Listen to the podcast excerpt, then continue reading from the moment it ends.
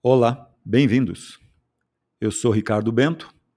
Este é o Continitas.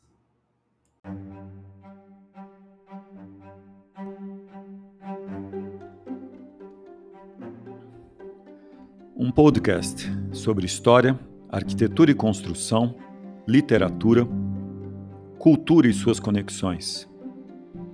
Continitas.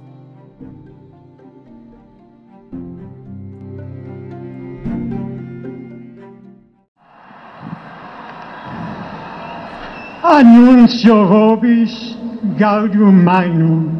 Habemus papam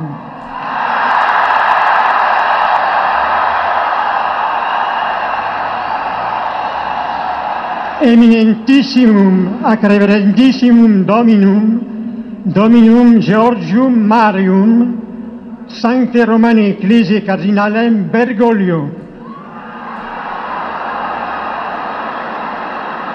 qui sibi nomen imposuit Franciscum.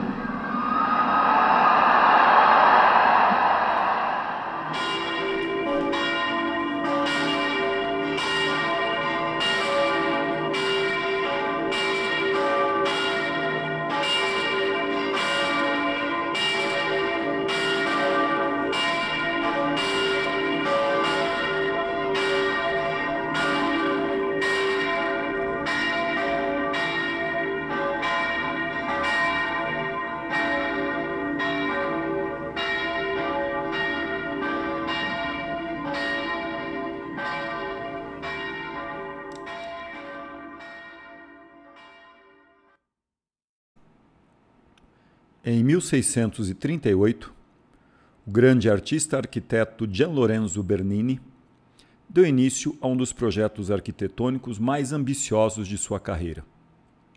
Projetar e construir enormes campanários gêmeos no topo da Basílica de São Pedro, no Vaticano. Mas o projeto falhou. A reputação de Bernini foi permanentemente manchada e o escândalo das Torres dos Sinos gerou uma polêmica que persiste até hoje.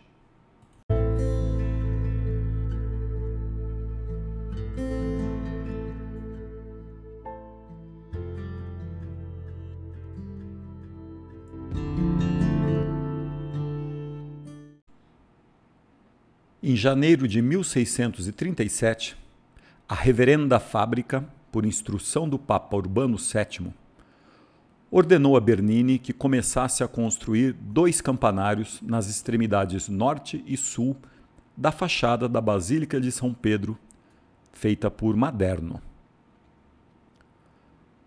Nos planos iniciais de Maderno, no início do século XVII, estavam previstos campanários mais baixos, menos destacados, a serem construídos acima das capelas mais próximas à entrada da igreja. Mas, depois que o Papa Paulo V visitou o canteiro de obras, em setembro de 1612, ele reconsiderou o projeto para os campanários. Eles teriam que ser construídos de acordo com o boletim papal, um de cada lado da fachada. A decisão do Papa de emoldurar a fachada dos campanários foi tomada sem consultar Maderno. Paulo V esperava que, ao mover os campanários para a frente e ao aumentar o comprimento da fachada da igreja, esta pudesse parecer proporcionalmente maior. A obra começou logo depois do édito e quase imediatamente apareceram problemas com a Torre Sul, do lado esquerdo da fachada. No livro definitivo sobre o episódio, Bernini and the Bell Towers Architecture and Politics at the Vatican, Bernini e as Torres do Sino, Arquitetura e Política no Vaticano. A historiadora de arte Sarah McPhee explica que no final de 1618, Maderno tinha encontrado fontes subterrâneas abaixo do local em que as fundações deveriam ser construídas. Fontes perigosas e desestabilizadoras. Portanto, era preciso escavar-se a uma grande profundidade para se encontrar um solo resistente. necessário para sustentar uma estrutura tão grandiosa. Havia tanta água na fundação da Torre Sul que os trabalhadores escavavam dia e noite. Giovanni Battista Costagutti, o mordomo do Papa, disse ao diarista da construção, Marc Antônio Valena, que o solo era tão arenoso que cedia se você apenas olhasse para ele, apesar das enormes estacas que foram cravadas para que a construção se apoiasse. O diarista ainda complementou que um barco poderia flutuar no rio subterrâneo. Em uma tentativa de garantir que os campanários ficassem onde o Papa queria, Maderno cavou fundações mais profundas que o normal, mais de 30 metros, e mandou que tijolos e feno fossem jogados nas covas para ajudar a dar consistência ao solo. Além disso, Maderno projetou uma série de estacas, esperando evitar o movimento do solo, o recalque. Chegou a fazer com que se construísse uma fundação de mármore travertino no fundo do poço para servir de base. O mordomo Giovanni Costagutti, em sua obra História de São Pedro, encomendada por Paulo V naqueles anos, nos diz: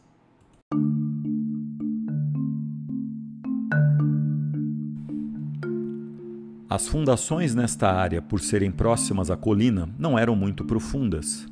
Mas, quanto mais se seguia em costa, em direção ao oeste e ao sul, mais a profundidade aumentava. Durante o pontificado de Paulo V, a obra chegou à fachada oeste principal, quando as fundações foram colocadas a 130 palme abaixo do nível do pórtico, de forma que ultrapassaram o nível do Tibre, onde uma torrente de água se revelou. Foi muito difícil de se reparar, pois exigiu escavações abaixo do nível dos alicerces da igreja e causou algumas rachaduras nas paredes já construídas. Essa grande dificuldade não foi vencida sem despesas extraordinárias.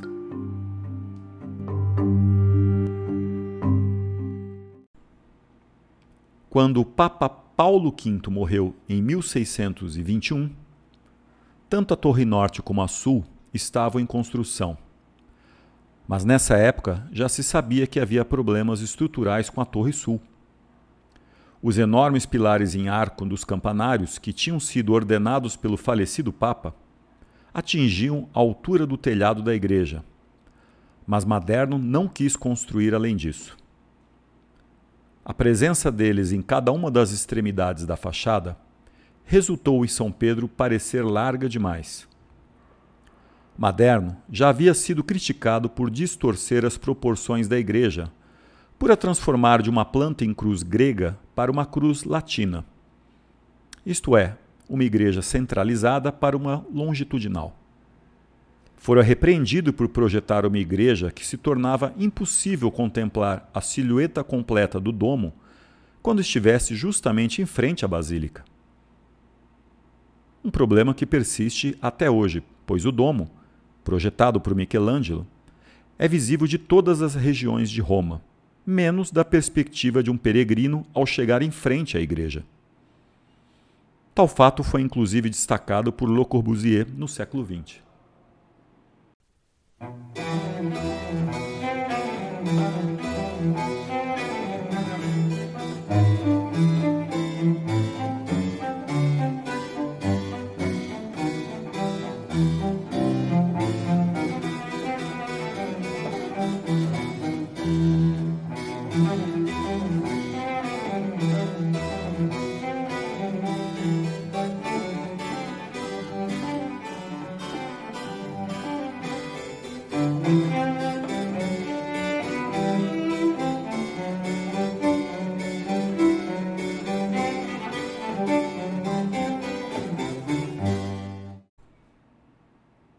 Quase duas décadas após Maderno ter iniciado os campanários, Bernini foi incumbido de os terminar, sobre as fundações instaladas pelo seu predecessor.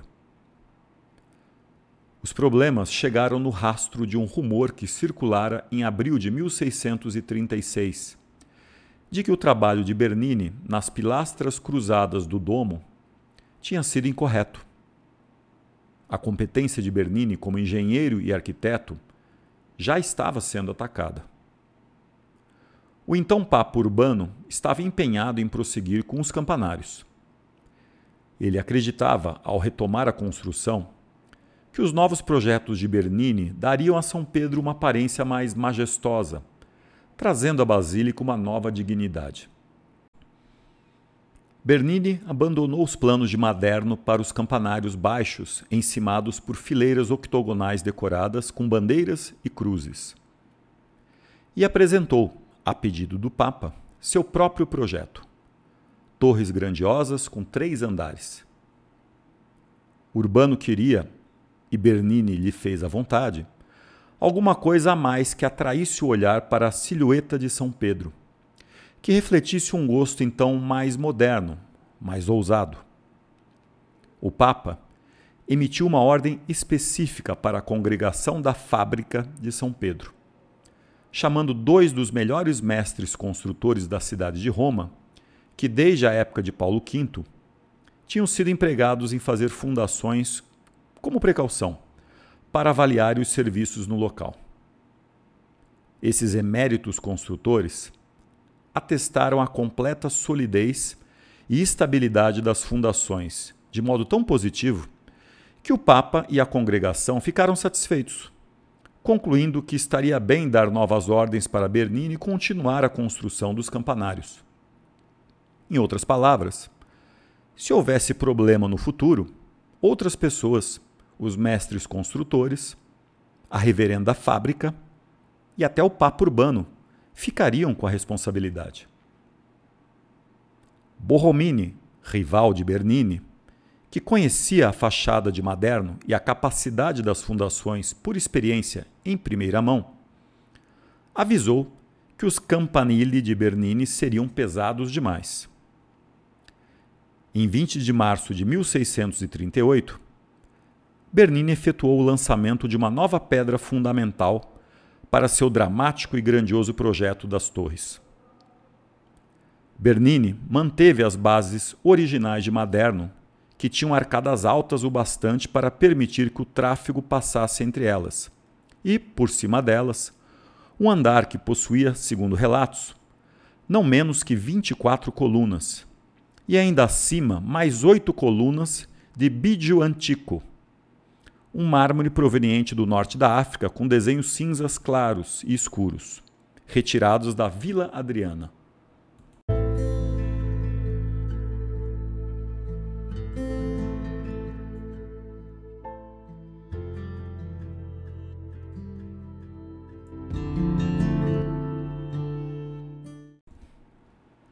Quando o Papa inspecionou o progresso da obra, para surpresa de todos, inclusive de Bernini, ele não gostou do que viu.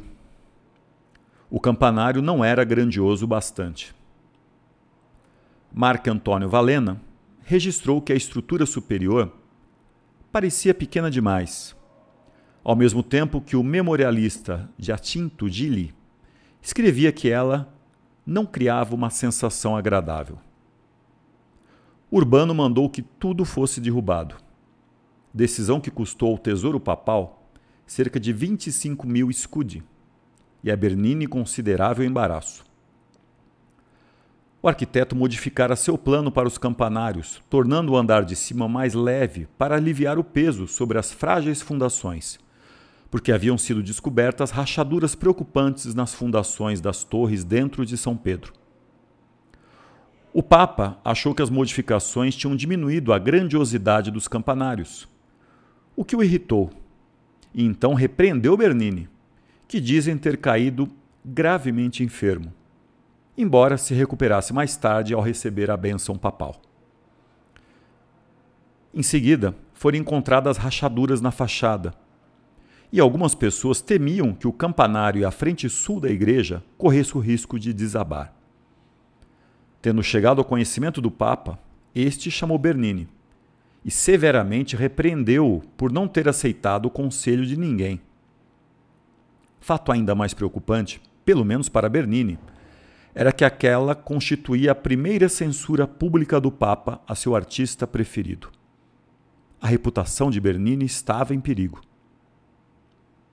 Em uma reunião da congregação em julho de 1642, foi assinado um decreto ordenando a parada de toda a obra acima do telhado. Os campanários eram um assunto em Roma. A humilhação de Bernini foi profunda. Mas lembremos que, a princípio, teria ocorrido o apoio do Papa e da congregação, além da opinião dos peritos capomaestre.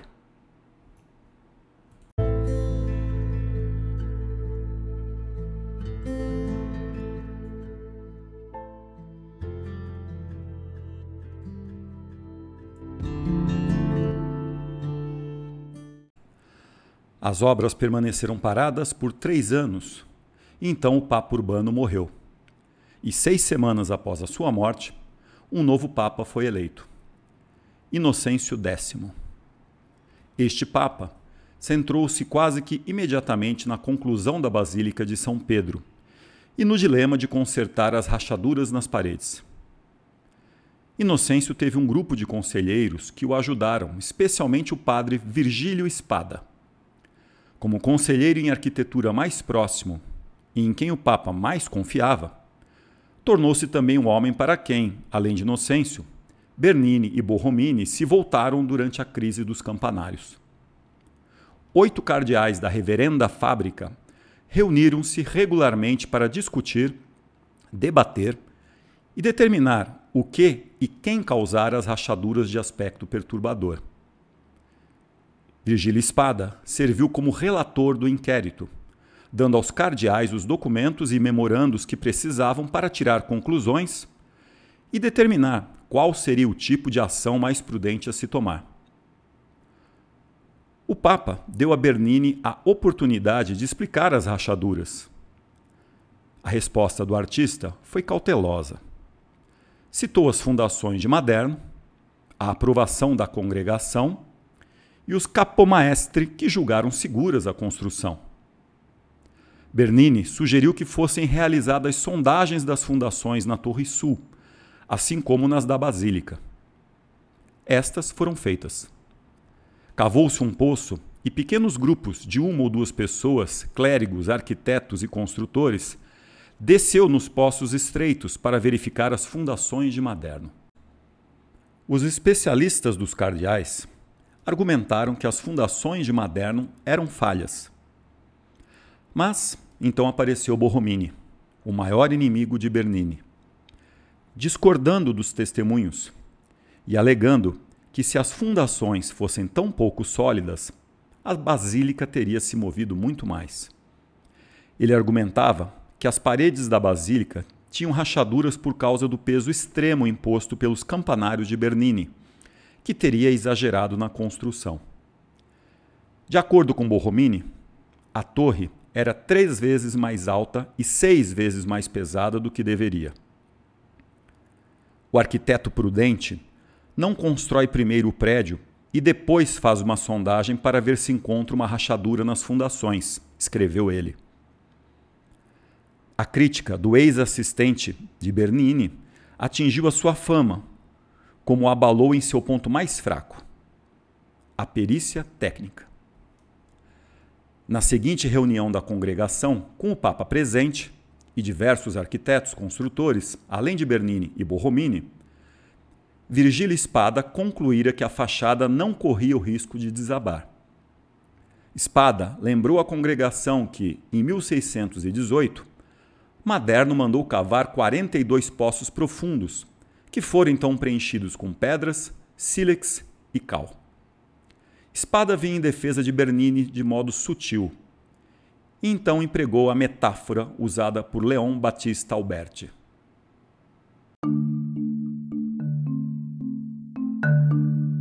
L'esempio del bue e del cervo, i quali camminano per terreno mosso, restano in essi i vestigi delle pedate più profonde e visibili del cervo che quelle del bue, eppure il cervo essendo sei volte più leggero del bue.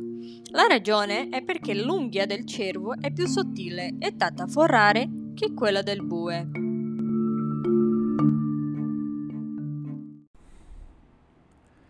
Quando um boi e um servo correm pela mesma trilha de terreno enlameado, as pegadas do servo serão mais profundas e mais visíveis, mesmo que o boi pese seis vezes mais que o servo. Isso acontece por causa da concentração de peso do servo em pequenos pontos de seus cascos. Virgílio Espada chamava a atenção de que o peso concentrado num local faz mais pressão no solo do que o peso maior em uma área mais ampla. O seu exemplo do peso do boi, seis vezes o do servo, não foi acidental. Era uma habilidosa refutação ao argumento de Borromini de que a torre era seis vezes mais pesada do que devia. Tensão, como pressão, é um termo usado para descrever a intensidade de uma força, a quantidade de força que age em uma unidade de área. O conceito ainda não existia na época e foi o modo de ser explicada para a compreensão de todos. O erro de Bernini, segundo Espada, foi ter construído uma torre pesada sobre duas fundações que foram estabelecidas em proporções diferentes. A sua recomendação era de manter as torres como estavam, deixar assentarem naturalmente. Um conselho totalmente ao contrário, então, das considerações de Borromini. Espada era o conselheiro do Papa em arquitetura. E apenas um tolo ou fanático iria contradizê-lo em frente ao Papa. Pois é, esse homem era Borromini. Ele apresentou desenhos e reforçou seus argumentos. Borromini atacou Bernini quanto à instabilidade da Torre Sul e os problemas potenciais da Torre Norte. Entre a confusão e os argumentos de Borromini, o técnico, o confidente de Maderno, sabia do que estava falando. Bernini, o protegido, com bons contatos junto a um papa, agora morto, estava fora do seu elemento.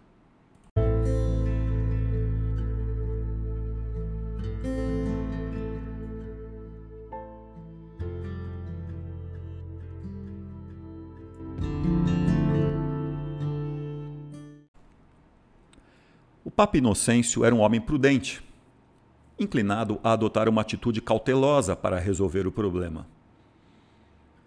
Apesar dos avisos de Borromini, o Papa não queria abandonar o projeto da torre.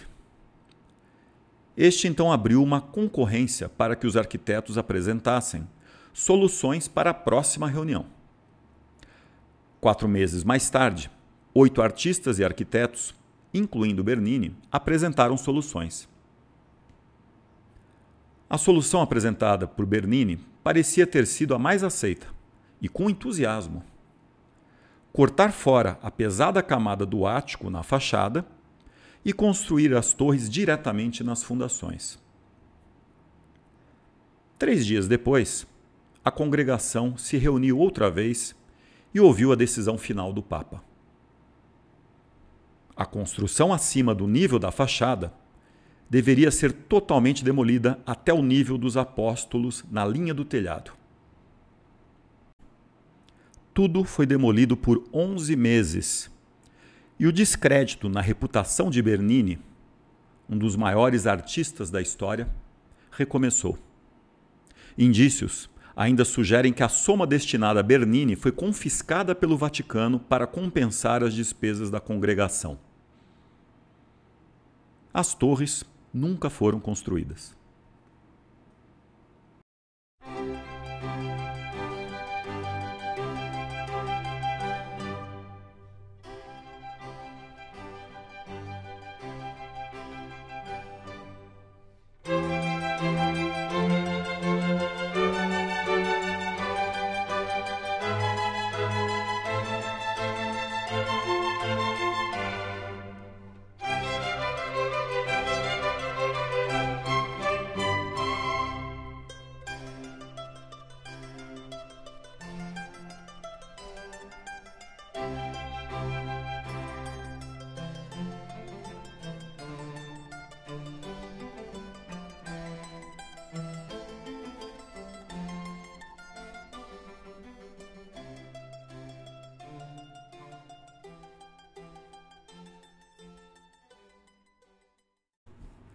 A história completa se encontra no livro já citado Bernini and the Bell Towers: Architecture and Politics at the Vatican, da autora Sarah McPhee. Também o livro Gênios e Rivais, Bernini e Borromini e a Disputa que Transformou Roma, de Jake Morrissey, este em edição na língua portuguesa, contém um capítulo com um resumo de todo o episódio. Aproveitando, gostaria de agradecer a contribuição da colega arquiteta Melissa Fassi pela bela locução em italiano no trecho de Alberti citado por Virgílio Espada.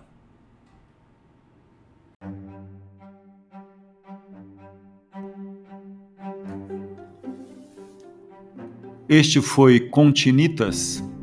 Eu sou Ricardo Bento. Até a próxima.